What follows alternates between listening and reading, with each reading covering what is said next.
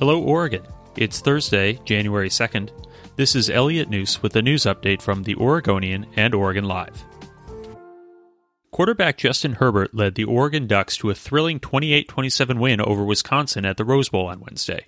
Wisconsin held a 17 14 edge at halftime, but Oregon regained the lead early in the third when Wisconsin punter Anthony Lotti missed his punt attempt, and Oregon's Brady Breeze returned the fumble 31 yards for a touchdown to make it 21 17. It was over when Herbert threw complete to Juwan Johnson on third and three for a 28 yard catch and run with a minute three left to play. Oregon ran out the clock from there. With the new year came a slew of new state laws approved by the Oregon legislature last year.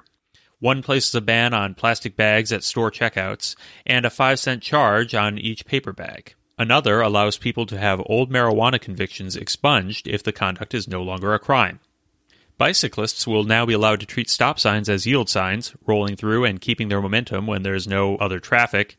Schools will face multiple new mandates to teach about the Holocaust and other genocides, to step up their response to suicide, and to teach diverse perspectives, including those of Native Americans and LGBTQ people.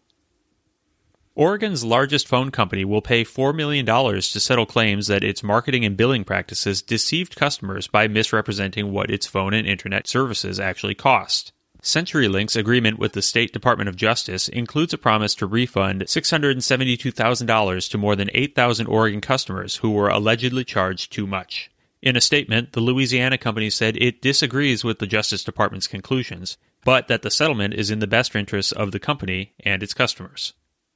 The first baby of the new year and a new decade born at a Portland area hospital was Summer Lou, who came into the world at 12:05 a.m. on New Year's Day at Providence St. Vincent Medical Center. The first baby born in the Legacy Health System was at Good Samaritan Medical Center. Baby girl Tatum Grace McCabe came into the world at 1:14 a.m., weighing 6 pounds 5 ounces. At OHSU Hospital, it took a little longer, but it was a twofer. The first babies of the new year were twin boys Truman and Graham, born at 6:07 and 6:17 a.m. to Audrey Simon and father Brandon Haubrich of Washougal, Washington. For these and more news stories, pick up today's copy of The Oregonian or head to OregonLive.com.